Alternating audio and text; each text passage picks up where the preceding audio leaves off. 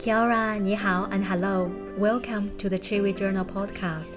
I'm your host, Camille Yang. My guest today is Derek Sivers. Derek has been a musician, producer, circus performer, entrepreneur, TED speaker, and book publisher. He's an author of four books Anything You Want, Your Music and People, Hell Yeah or No, and How to Live. In today's episode, we covered various topics, including breaking the rules, solitary socialite, future possibility folders, daydreaming, moving for good, New Zealand, and many more. I hope you enjoy this conversation as much as I did.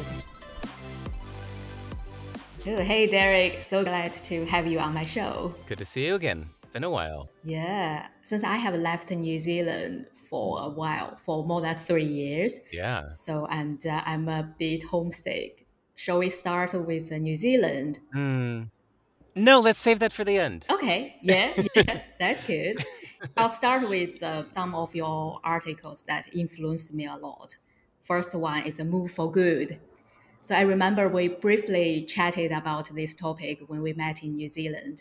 And Mhm. most of the people who we grew up with, they didn't choose the path to move around but stayed. So what do you think makes you different? I think I think some people just have that that curiosity, that drive to to want to take the more challenging path. You know, some people just want life to be easy. They'll always choose the easier option. They would always rather relax instead of working. They'd rather watch TV instead of making something. Life is hard enough as it is. They just want to take it easy. And then some of us want to intentionally make things more difficult. We want the challenge because we like the feeling of growth that we get from doing difficult things. And so I think moving across the world to a culture that is very different than the one you know, especially if people speak a language that you don't know yet, uh, is one of the most difficult things that you could do. But it's so rewarding because what happens after you do it is suddenly you have more places that feel like home you know and that's such a wonderfully deep happiness a real secure feeling to know that many parts of the world feel like home so to me it's it's worth the struggle but most people don't feel that way Yeah, true. I know you moved to so many places. you too Yeah, yeah, I did. yeah.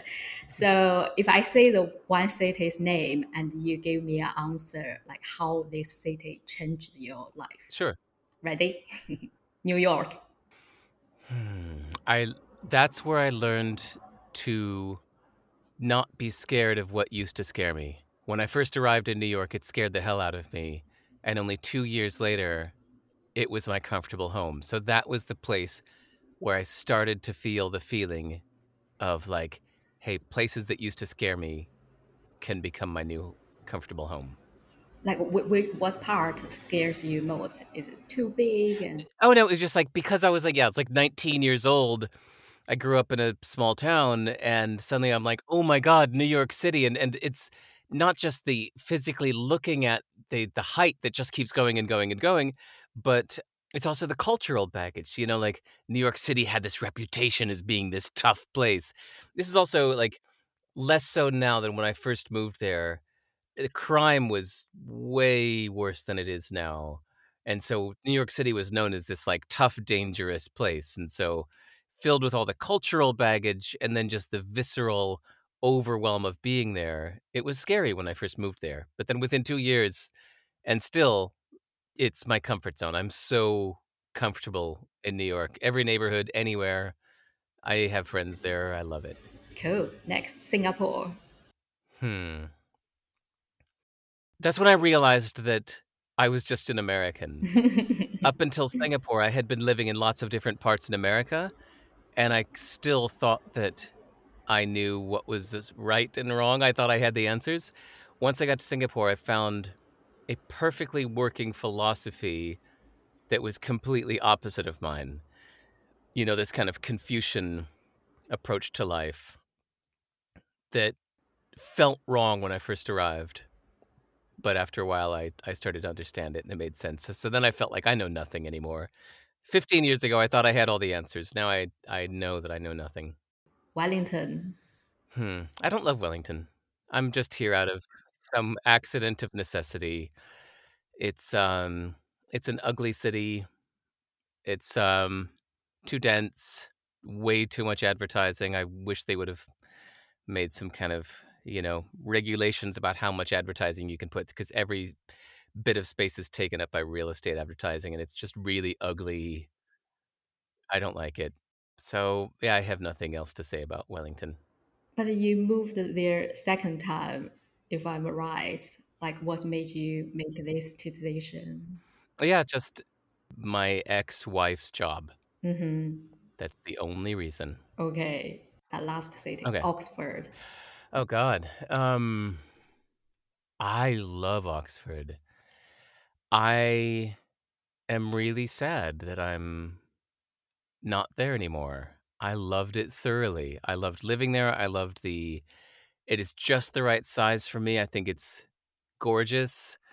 I think it's smart and cultural. I love the location. It's handy to get to Heathrow Airport, which then brings you everywhere. I love that it's right on the edge of the countryside. I just love the people it attracts. I even like the weather. I like English weather. Yeah, same. Yeah. I I just love everything about it. And I just stumbled into it like a perfect wonderful house. I had this wonderful little cottage house there that I just adored. I never wanted to leave. And um but I moved there in 2019 planning to stay for 12 years, but then COVID hit and that plus some other like family stuff just had to kind of make a family decision to move back to New Zealand. So I I miss it dearly. I mourn for it. I grieve. Yeah, I think it, for me, I lived in London for two years. Once I left it, I miss it deeply. Yeah. And I, I'm now in Lisbon, and uh, it's like sunny day every day. But Mhm. uh, I talked with my friend. I miss England weather. Yeah. That gave me so many inspiration. Yeah, it's very interesting. And we, I can say sometimes just life leads you to different part, and uh, you probably don't have a choice. You may have a choice. I mean, yeah, you, you always have a choice. You never have to do anything, but you gotta.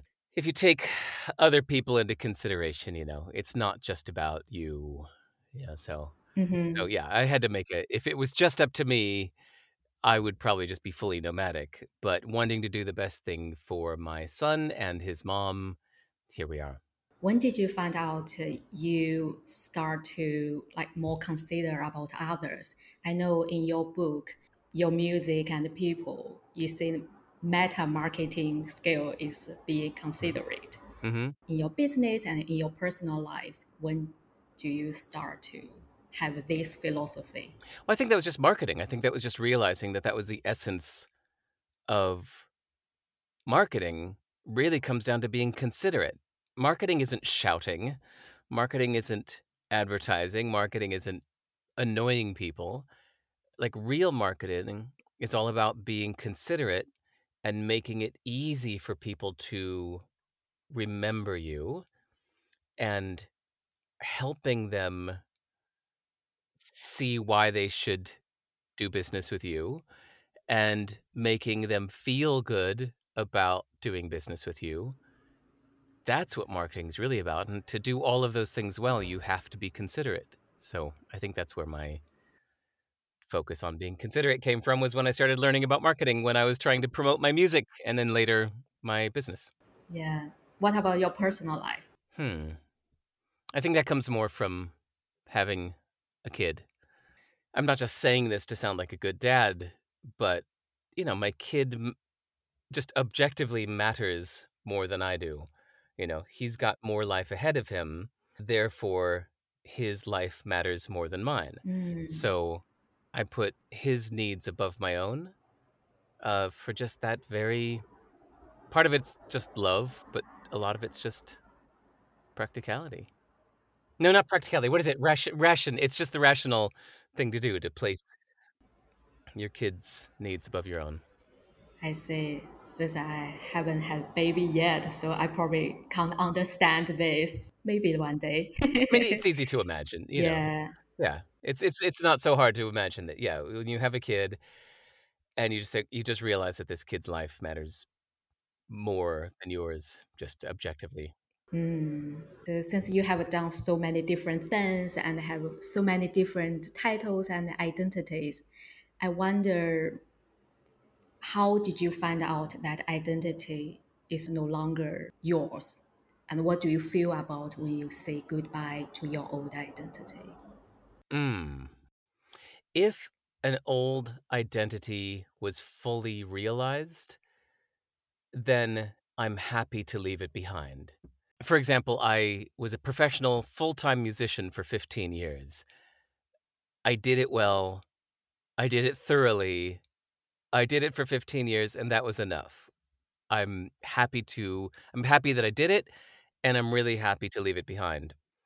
CD Baby, I I was an entrepreneur for 10 years. For 10 years, I felt like a public servant, like I was living 7 AM to midnight, 7 days a week for my clients. Like, everything I did at every waking moment, I had no personal life for 10 years, I didn't go out, I didn't go to restaurants, I didn't travel, I just lived for my clients every waking minute for 10 years, and I'm glad that I did it, and I'm glad that it's done.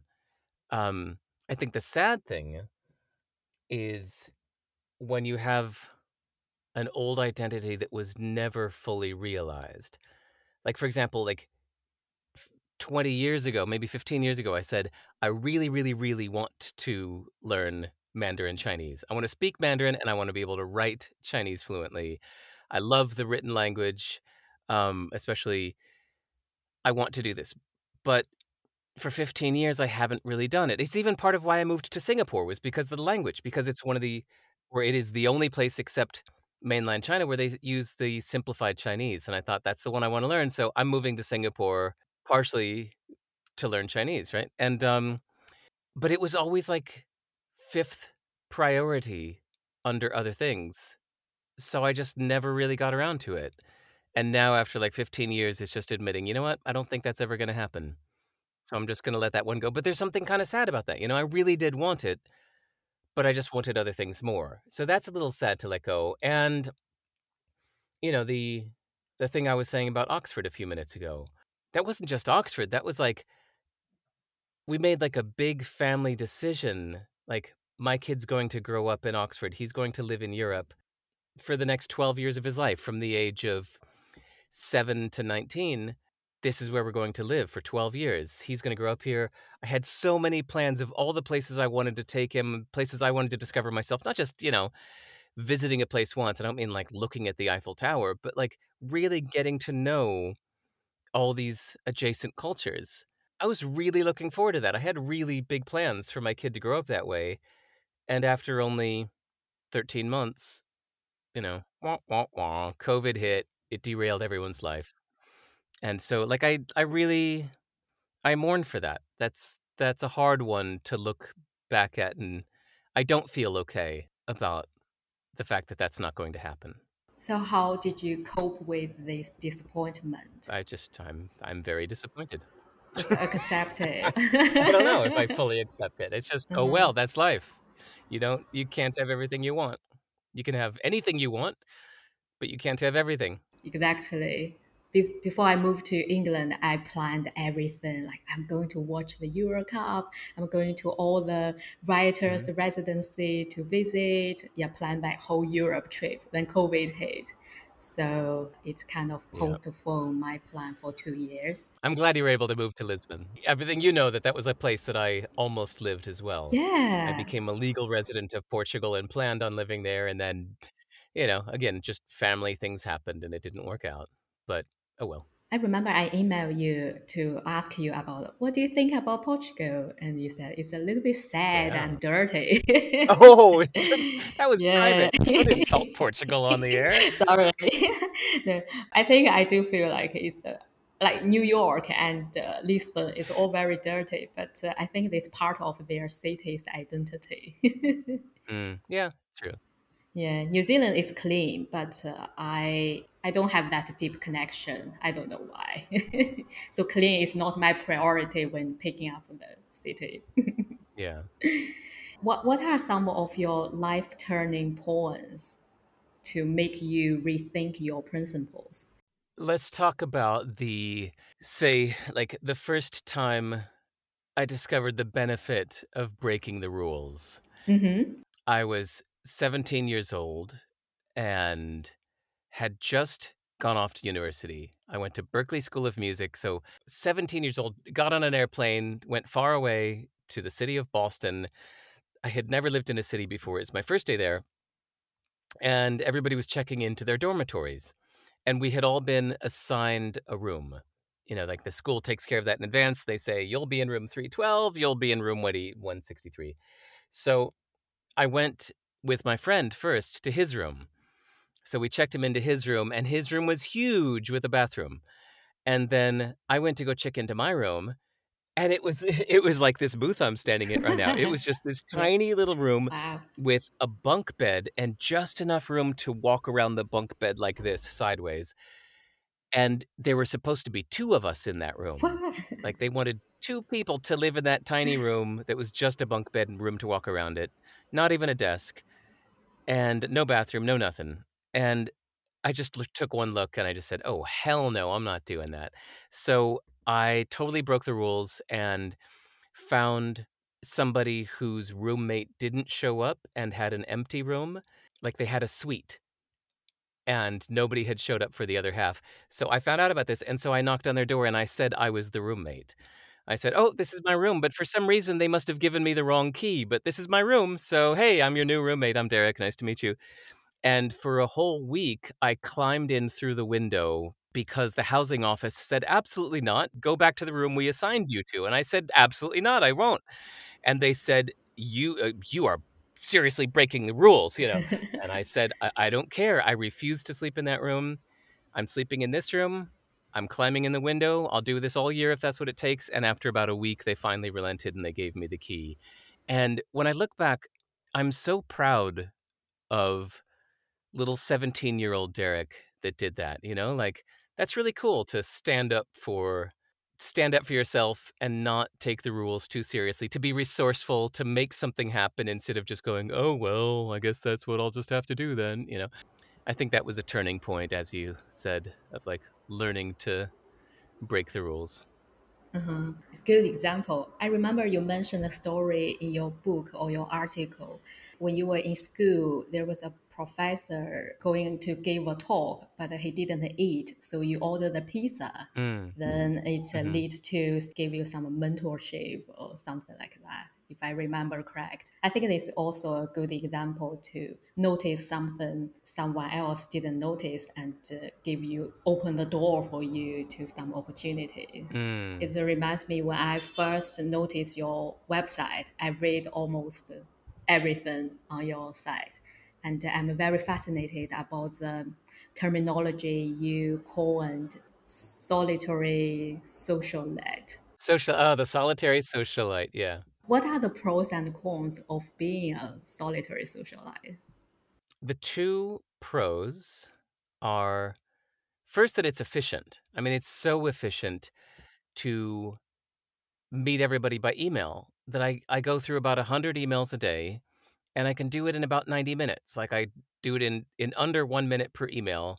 I can have one on one communication with 100 people a day in 90 minutes. And that's so efficient.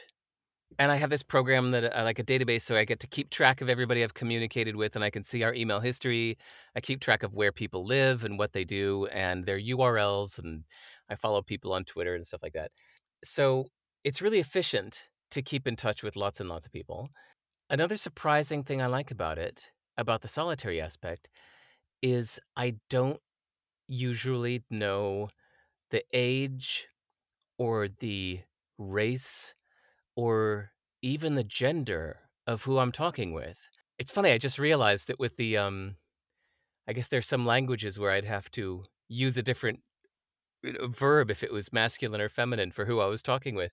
But in English, you know, I, I don't know often like there there have been some times where I've been emailing with somebody for years and found out that they were much older than I thought and like the other gender, you know, like because sometimes there are these names like Bobby or Robin where you can't be sure what gender somebody is. And I've been surprised a few times to find out that I thought I was emailing with somebody from a certain demographic and they were completely different. And even like the race thing has surprised me a full a few times. Like I've been emailing with somebody for years and then they say, "Oh, hey, look, I made this video." I'm like, "Oh my god, I was not expecting that." And I like that. I like that it's just like I'm dealing with people just for their ideas, their words, not their face, you know, not their age. Mhm. So what's the downsides? The downsides is because because I'm doing this all by email and so quickly, I like I never ever do Zoom ever. Only when doing interviews like this, like podcast interviews, but never just for talking to people. So the downside is that I I don't remember people as much. So like I'm I'm sure that I've emailed with a photographer and a lawyer and a programmer in the past week. But if you were to ask me, "Hey, can you recommend a programmer?" I'd say I, I don't know. I just I interact with people so quickly that I don't know who's good. I don't know their work. So say when I lived in a very social city, like when I lived in New York City, Los Angeles, or Singapore, I met face to face with a lot of people. And then I'd really get to know them and get to know their work. I'd get to know their temperament. Yeah. I'd get to know whether I would actually recommend them for a job or not, you know? I love the sounds of the city as we're talking about the city. Yeah, sorry. I say yeah. I should get uh, yeah the yeah the booth like you. Yeah, that's the thing about uh, moving around. You know, Yeah, you you can't. you you you can't set up the permanent Yep. uh, recording thing. Yeah. Just need to accept that. Yep. Yeah, I re- echo with your dealing with people online because I've been email um, a person named Shao Nan. Is in Chinese. You probably assume it's a girl. So I kind of uh, send uh, many like kissing, kissing, and very intimate emojis. hmm And then, like after half a year, I found out that he's a guy. I love that. so I feel, Yes. yeah, I feel so embarrassed. I said, "Oh, sorry about that because I thought you were a girl. That's why I used this kind of emojis." But uh, he, Hmm. didn't take it uh, mind. Yeah, because we kind of just uh, communicate with the ideas. Yeah, that's just, Cool. I know you keep writing and uh, doing a lot of creation. Why do you think you should not wait for inspiration to come? oh, that's just a that's like a basic fact of life is that inspiration will never make the first move. She only will meet you halfway. So you always have to start working without inspiration. And only when you've begun working without her, then she will come join you. That's that's just a fact. Like ask anybody who is any kind of professional creator and they'll tell you the same thing. So, yeah, I've found it personally, but it's like I've also read lots of interviews with creators and they they all say the same thing. You cannot wait for inspiration. Yeah, so true. Yeah, because I put a Hemingway's quote on my website. There is no secret to writing. You just sit down and type, bleeding. yeah, you just need to do it to do the work. The, the muse won't just come randomly. But uh, do you think you should, if you like travel, when you travel or try some new experience, you get new idea, will you consider that as inspiration? Sometimes, rarely. You'd have to really go out and engage. Like you can't just kind of I don't know. I mean, some people might get some inspiration by just being a tourist somewhere, but I for what I've done it inspiration No, I don't know. I think the inspiration rarely comes from the outside world to me. The inspiration is very often just comes from the work itself. You begin writing or doing whatever you're doing, and then the inspiration comes just from all the culmination of your life experience up to that point, not just because you saw something pretty in a strange place today, you know. Yeah, it's kind of it's already inside you. Some Yeah. external facts just triggered you, so Yeah. you can make the connection. I Yeah. read something you kind of like train your kid to be very focused. Is that part of your secret to be so productive on creating and writing things? I don't know if I'm so I don't think I'm very productive. I've done a lot over the years, but if you look at how much some people write, you know, every day or put out something every day or every week. I'm not one of those. So I don't think I should be giving any secret on how to be productive since I'm not productive. I should also not be giving any secrets on basketball tips. I think maybe this is a wrong wrong word because your content to me is very like high quality and uh, very inspirational. So was that the focus play a big role in there? Maybe. I think it's just I work for a long time on the stuff that you see me put out publicly into the world. I might put out a little article that's only 20 sentences, but I worked for like 8 hours on those 20 sentences, you know, or my um my TED Talks that are out there. I think I have 3 or 4, maybe 3, 3 TED Talks that are just like 3 minutes long each. I worked for months on those. That was like a full-time job for 2 months to get up there and deliver a good 3 minutes. You know, that was so much work to give a 3-minute talk. That was a yeah, month and a half of my life preparing that 3-minute talk and getting it just right word for word. And so it's like that with the articles that I put out and the books that I do. It's like I spend a lot of time editing and sweating over every word, which really comes out like ultimately that comes from wanting to be considerate. I don't want to waste anybody's time. I don't want to pollute the world. I don't want to put out any sentence into the world that doesn't need to be there. So I want people to know that any time you're getting anything from me, whether it's a book or an article or a talk, that I'm not going to waste your time. I'm going to give you the, the absolute best and minimum number of sentences I can so that you can get the best benefit in the in the minimum time. I can't remember who said that before. Uh, he mentioned, okay, this is the long answer for your question because I don't have time to shorten it up. Oh yeah, it's it's a credit to Blaise Pascal, I think, uh, long ago. Yeah. Ah, yeah, uh huh, yeah. It really takes effort. Like when you read some short and sweet article, maybe this uh, like a couple of months work behind that. Mm. I know there's another article you talk about about daydreaming because this is one of my favorite uh, leisure activities. I like to daydream. So, what are the benefits of daydreaming? Oh God, it's uh, all of them. I mean, it's your brain doesn't make a big distinction between something you're imagining and something you are actually doing. Sorry, this is going to sound stupid, but like, you know, when you physically touch something, all that's really happening are the nerves are sending messages to your brain but ultimately it's your brain that receives the messages from the nerves saying that you're touching this thing and same thing with your seeing things you know? It's like hitting the back of your retina but then it's nerves that are sending the messages to your brain saying that you're seeing this thing.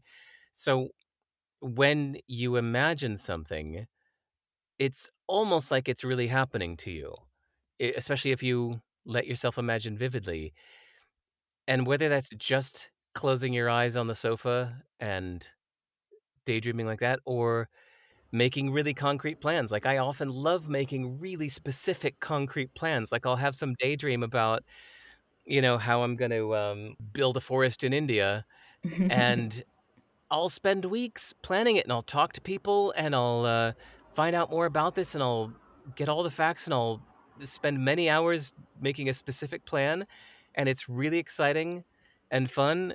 And after a certain point, I think, all right, well, I might do that I might not, but now I've got something else that's interesting me. Now I've learned about the Esperanto language and I want to do that for a while. You know, so it's okay to just let yourself vividly dive into these things that you might do or just imagine doing or maybe you know you're never going to do it and you just want to daydream. I think it's all wonderful. Because I have so many interests and uh, I'm very curious about everything, but I know I can't do everything. So I like yeah. daydreaming about it. I've already done that. Then just imagine that. Yeah. This connect to your another article about yeah. future folders, a future possibility fail. Would you mind elaborate this idea?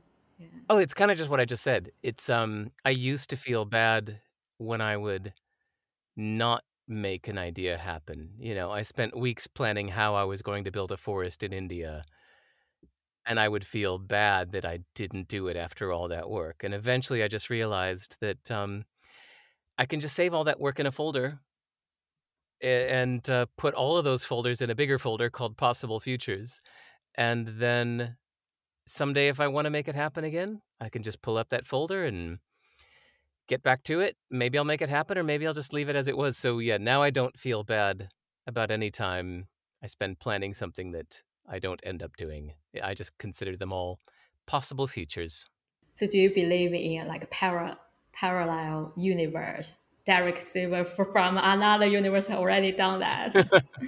Eh, maybe doesn't doesn't matter. This one is okay. Just daydreaming about it. I say you finish the How to Live, Yeah. and I see so many conflicting philosophies in that book. I'm so proud of that one. That's that's really that's my soul in there. I love that book. Uh huh. It takes uh, years for you to write it, right? Yeah. It was it was so rewarding. Yeah, that was like 4 years of hard work to make it that small. I know. know. It would have been easier to make it much longer, but to condense it down and and and make every sentence count, that was a great feeling.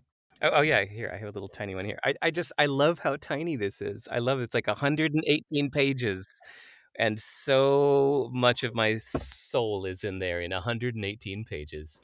Yeah, and it's easy to carry when I travel. So I like your book. Yes. It's not like a, like, you. carrying some like Bibles. yeah. Mhm. After reading your book, I feel like there is no right or wrong way of living. Because you know, in our society, so many people just follow one single path the society taught us to do. Yeah. But after reading your book, I think, wow, there's so many possibilities. Does that mean for each individual, they have to dig deep in their heart to find their way of living?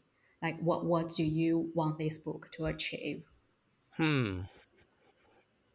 I think the the punchline at the end of the book is a picture of the orchestra.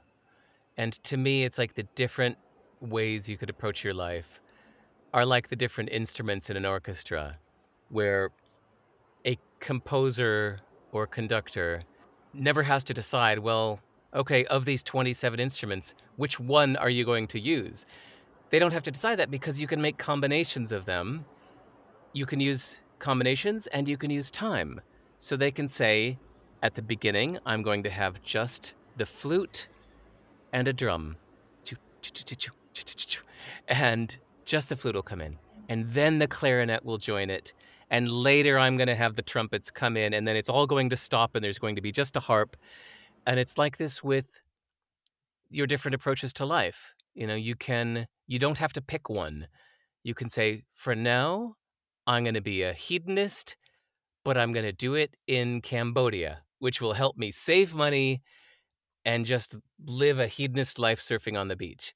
Later, I'm going to go back to school and get my master's degree, and then I'll be head down getting my master's degree. But after that, I'm going to move to somewhere boring because that's where I met somebody from this boring place, and we've decided we're going to go there and have kids. And all we're going to do is just be with our kids in nature. Um, and then at a different time, I'm going to get a good paying job in San Francisco and make a lot of money. You know, you don't have to pick. You go, you use them with time and you combine them. Yeah, experience different things. Yeah, so you don't ever have to decide. You don't have to look deep into yourself. You can just go with whatever's happening in your life and know that you can use time. I don't know if um, it's my age now or you know some social like peers pressure. Oh, you are in your thirties now. You should settle down, have a family. so, what's your opinion on like move for good and settle down?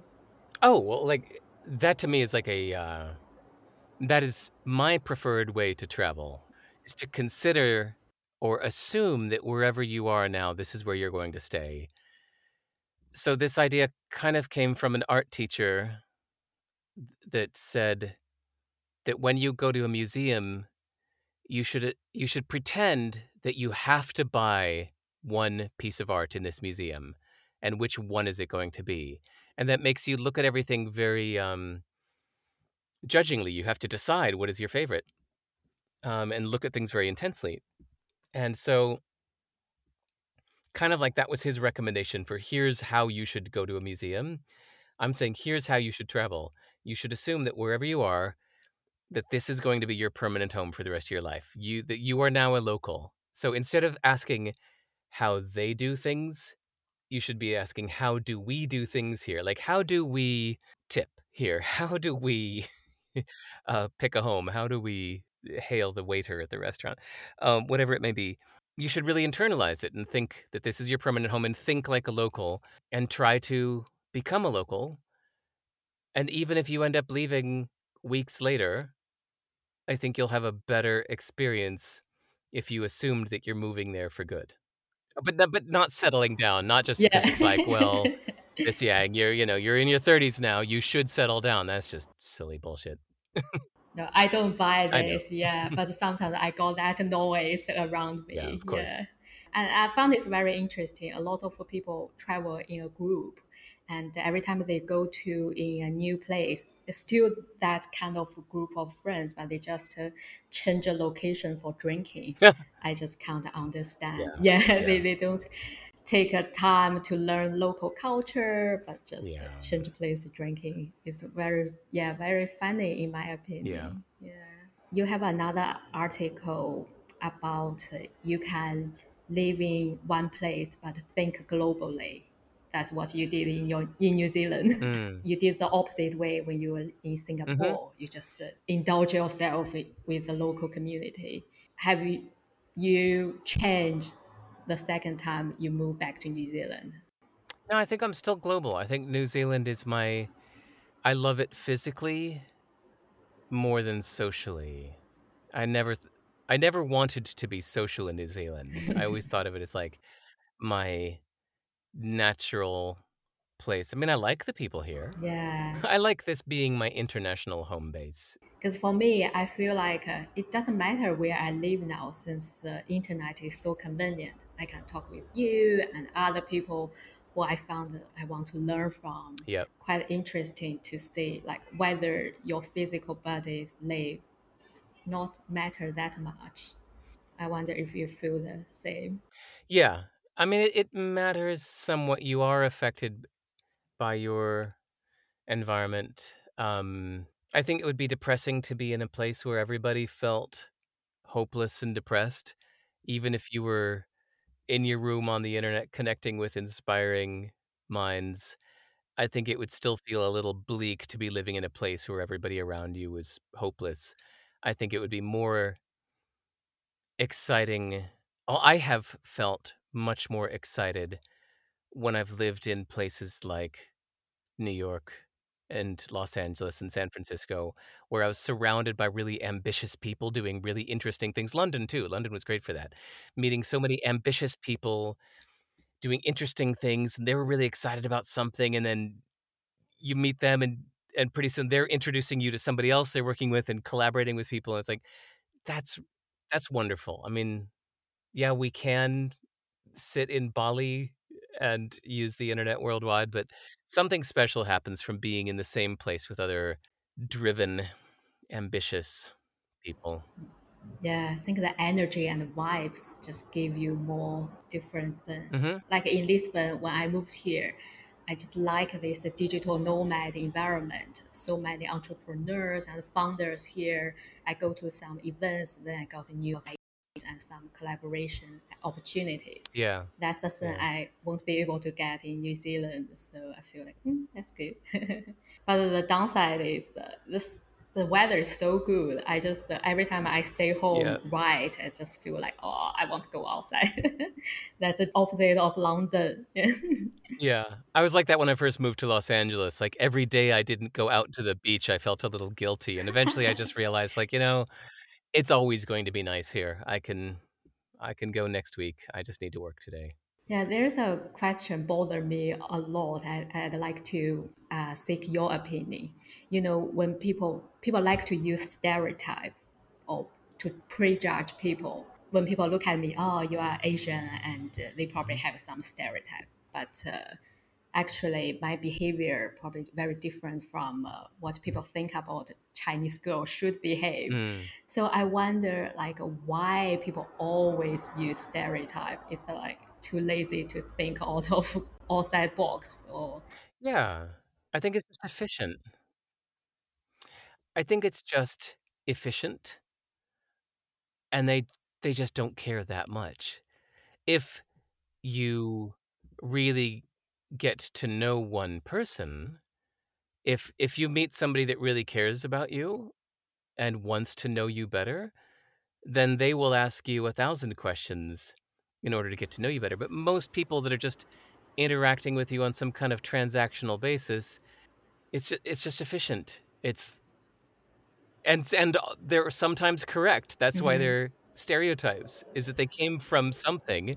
So you know, it's maybe the um, even if it's only fifty five percent of the time, if they can make some assumption like, oh, you're from here, well, then you're probably this. It's just a quick way to get through life. I don't think you can take it personal. They're just being efficient. I see. Have you ever encountered any stereotypes or like people think of you is wrong? Yeah, but I mean, I think they're often right. You know, when they think that I'm like a brash American, I think, oh, well, yeah, I guess I am. You know, I mean, that's that. When you asked what I learned moving to Singapore, I think it made me realize how American I am. Because in America, I felt kind of strange. I didn't feel like an absolutely typical American when I was in America. I thought of my distinguishing features that that were not like the people I was surrounding. But then when you put me out in the rest of the world, then yeah, compared to the rest of the world, I'm very American. So I'd say that when people have made a stereotype about me, it's often turned out to be true. In fact, when I moved back to Wellington, twice now, twice when I went to go meet somebody in person for the first time, somebody who I'd been emailing with, maybe even talked to on the phone, and now I was going to go meet them in person for the first time. Twice, the person I was meeting with accurately predicted before I arrived that I would show up in a Nissan Leaf, and they were right. That I have a Nissan Yeah. Leaf, which is like because I'm not going to splurge on a Tesla, but I'm not going to drive a petrol car. So I'm gonna have the all electric car, but I'm gonna be cheap about it. That's kind of the Derek Sivers way, you know? And and they uh they stereotyped me to assume that about me, and they were dead right. And I pulled up in a Nissan Leaf, and yeah, twice, two different unrelated people that don't know each other Wow. a few months apart, both like as soon as I arrived, they're just like the person they were with. They're like, "I told you, my bet. You know, hey, you won the bet. We knew you'd come in a Nissan Leaf. We figured you were a Nissan Leaf kind of guy." So yeah, I don't mind stereotypes. They're they're fun. They're efficient. But you know, I know that I know other people that whose feelings get really hurt by them. They're sick of being assumed that because I look like this, you think I'm going to be like that. I can see the downside to it, but you can't you can't take any of it personally, you know. People aren't thinking of you personally. They're just they're just going through life. They've got their own life to worry about. They're not thinking about you. Yeah, exactly. Yeah, that's the thing I start to realize. Yeah, it's not all about you. People just uh, thinking efficiently. I even wrote a book about why people always use stereotype to judge me, Mm. like two years ago. Because back then, back then, I yeah, I got an identity crisis. Hmm. Like why people always put me into a Chinese girl's box. Yeah. So, but now I feel like, yeah, as you mentioned, yeah, it's not all about you. It's just a daily encounter. People just, uh, yeah, efficient. Yeah. What something about you is different from a typical American Hmm. stereotype. God, I don't know. I mean, when I you know, in America there are these different pockets of culture. So when I was in Chicago, I never felt I fit in. I moved to Boston, I didn't fit in. I moved to New York City, I didn't fit in. And then when I went to San Francisco, I went, "Oh, I fit in almost too much. This is creepy. Everybody's like me." So I think that I was born in Berkeley, California, which is part of San Francisco. I lived there till I was 5 and then moved around the world, but I think maybe because of my parents or something that that San Francisco or California culture just stayed with me. And so when I'm in California, it's almost creepy to me how much I fit in, how everybody is like me, how I'm like everybody else. So no, I don't think there's anything special about me. How do you balance like uh, adapt to locals' life and uh, fit in? Because you mentioned when you were in Singapore, you kind of want to indulge the local culture. Oh. No, I mean I don't pretend to be somebody I'm not, but like I I think it's just about understanding. I mean sometimes it's just in in your behavior in the way that you act. You don't uh I I don't come in acting like a brash American if that's Yeah. rude and off-putting. I might internally keep those same beliefs, but Externally, I'm going to be considerate. Yeah, I think it's more about understanding. It doesn't mean that um doesn't mean that I need to be a chameleon and completely blend in and pretend I'm from there, but uh I think it's more about understanding yeah, the the empathy and the uh the connection of understanding people and understanding how you fit in into their world. I still remember when you when we first met in New Zealand, you show off your Chinese. Oh God! What's the sentence again? oh God! The uh, my one ridiculous. Is it something about TV? Yeah. okay, yeah, that was oh, the. Uh, I, d- I don't want to watch TV now. I learned it from a grammar lesson from the Michel Thomas Mandarin method, ah. where they don't teach you vocabulary first, they teach you grammar That sentence was used to show off the grammar of saying, 我 uh, 现在, so I now, 不想, so no would like, 看电视, watch TV. And I just thought that was, I just liked the way that sentence sounds. Yeah, that's so cool. Yeah because I, was thinking to learn Portuguese, mm. uh, and then I asked you for some recommendation, mm-hmm. but uh, since it's not my priority, and people in Lisbon they all speak perfectly English, yeah. so it's, oh, it's not necessary for me to learn. The Michel Thomas Portuguese audio by Virginia Catmur is really, really good. Uh-huh. It's a wonderful introdu- introduction to European Portuguese, and so is practiceportuguese.com they have a great yeah for learning portuguese. To me the combination of those two things you'll learn not brazilian portuguese but you'll learn real portugal portuguese. And that's a, those are my favorite resources yeah, my favorite writer, Fernando Pessoa, mm. he's a kind of uh, inspiration for me to want to learn Portuguese. I want to read his work yeah, in his yeah in his language. Yes. But now, so I got so many things going on, and it's not my priority. But uh, eventually, I think I, I will learn. Yeah, it's so beautiful Portuguese. Because before I moved to Portugal, I never think about I will learn Portuguese because French and Spanish is more Mm. popular than Portuguese. Do you have any like inspirational writers you regard as heroes? Oh, all the time. Um, in fact, I I don't remember her name right now, but if you, by the time this uh, podcast goes live, if you go to my book page on my website, sive.rs slash book, where I post all of the notes from the books I've read, if you sort with the newest at the top and look for the book that I've read on the uh, 28th of July, I just finished it yesterday. It's this book about philosophy, the complete introduction to philosophy. And the, the woman who wrote it, um, oh my God, she's one of the most, one of the clearest writers I've ever encountered. She takes these incredibly complex, hard to explain philosophical concepts or f- everything that a philosopher like Nietzsche or um, Immanuel Kant taught and compresses it into an incredibly easy to understand 15 page chapter.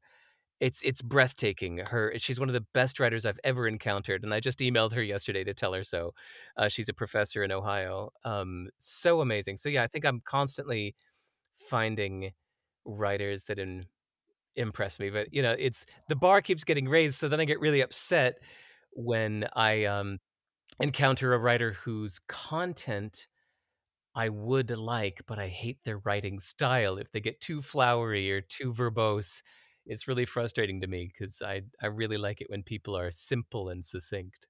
I remember one friend asked me, Who do you want to meet in this world? And, and I think I probably want to meet a writer, but I can't I can't figure out who, uh, which writer alive I want to meet. I have the writers on my list, but they're all dead. Ah, yeah. I mean, there's some good ones. I mean, I love Mark Manson's writing. oh yeah, it's good. Yeah. When I read a book and then I, I take their ideas and I try to put it into my own words and try to say it better than they've said it. And one of the only writers that I just can't improve on is Mark Manson. Like every sentence he writes, I, I look at it, I'm like, how can I make this better? And I'm like, can't. Damn it. He nailed it. He's so good. yeah, I joined his um, uh, private book club. Oh, cool. Zero fuck game club. it's kind of like NFT stuff. yeah, I asked him about my commitment issue. Nice. because you know I move around, and even for my relationship, normally just Mhm. lasts for three months, then done. Yeah. yeah. So his advice for me is just make a damn commitment and then stick with it. Don't think about anything else. Mm. Okay. Yeah, there can be the separation between your between your mind and your body. You can let your mind wander, but let your body stay committed to one thing. Let the others be possible futures. Mm-hmm. Yeah. So that would be your advice for me as well if I ask you this question. I don't know. There's I, I don't know about advice. Advice is so full of shit. and then cool. Okay, last question about New Zealand. Oh, all right. So what what what's the what's the differences you find out the second time you move back compared with the first time you live there? Oh, none. no, that's what I Sorry. imagine. No, it's um uh, Yeah. no, um no, I mean look, it's it's this is my favorite country in the world. I even though you heard me talk poorly about Wellington, I love almost everywhere else in New Zealand except Wellington. and it was just through some circumstance that this is like like I said, it was like because of my kid's mom, who's my ex, and the job that she got. And uh so this is where I am. It's fine. I don't care. I actually like the weather. I like the windy. Okay, so Wellington, it's for anybody listening, Wellington, New Zealand is officially the windiest city in the whole world. There are windier places in the world. I'm sure the South Pole is quite windy, but as far as cities go that are over a certain size, um, Wellington is the windiest city in the world. And I like it because it keeps the air clean. It has some of the cleanest air in any city because of the wind. Um, it's just, you know, at the very tip. So it's like ocean to the west, ocean to the east, and the wind is just blowing through all the time. So it keeps the air really clean. The landscape around Wellington is wonderful. So I'm fine with living here. I just I don't like Wellington, the city, but I'm I like the Wellington area. New Zealand, okay, so like I referred to this earlier, but like when COVID hit, and I was living in England and my ex was there and she didn't like it. And so we kind of like had to make this big family decision of where to go. And do you remember when COVID first started? We didn't know how this was going to turn out. Mm, We didn't know if this was going to last one year, 10 years. Maybe this is just the new reality. Maybe Yeah. like will nobody will ever travel ever again.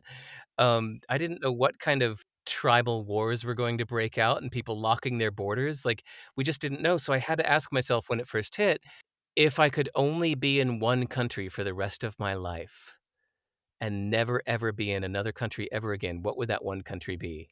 And to me, that was just obviously New Zealand. So that's that's what made the decision to move back here. Like this is my my real home. I'm a citizen. I it's my you know my that's where my heart lies is here. My possible futures and my daydreams might lie elsewhere, but my heart is here. Um, and it's my favorite single country in the world. So um, yeah, I'm I'm happy being here. Very happy being here. I think Wellington has a very famous burgers festival every August. I don't know if you heard about it. Wellington on plate. Yeah, Wellington on a plate. Yeah, Hey, uh, no. lots of burgers. yeah. Great. All right. Yeah, I think And- that's the thing. and they're I all thirty dollars. Yeah, it's very expensive. Yeah, but that's a burger Yeah. thing I missed about Wellington. Hmm, okay. and the you know the the sign on the mountain, Wellingwood. Yeah. Yeah, it's like a blow away. It's quite interesting. Yeah. Yeah. Cool. I think um, yeah, it's one hour now, and thank you so much for your time, Derek. Yeah. It's good to see you again. Yeah, appreciate that. I'll probably go back to New Zealand end of this year. Cool. If uh, yeah, you're free, we can catch up in Wellington. You mean are you thinking of moving back or just visiting? Ah, no, just visiting. Yeah. okay. You're gonna stay in Lisbon, right? I don't know yet, but for this year, For I now. think. I, Oh, okay, that's the commitment Yeah, thing. For, Okay. for this, Well, we'll come back to that uh, another conversation. I'll ask you again next year. yeah, for yeah, for this year, I'll definitely stay here. Yeah, Cool. still need to explore the city. Yeah, explore Portuguese culture. Thanks for listening. That's the end of the conversation. Please make sure you check out Derek's website at sive.rs sive.rs and introduce yourself. He would love to know where you are and what you are working on.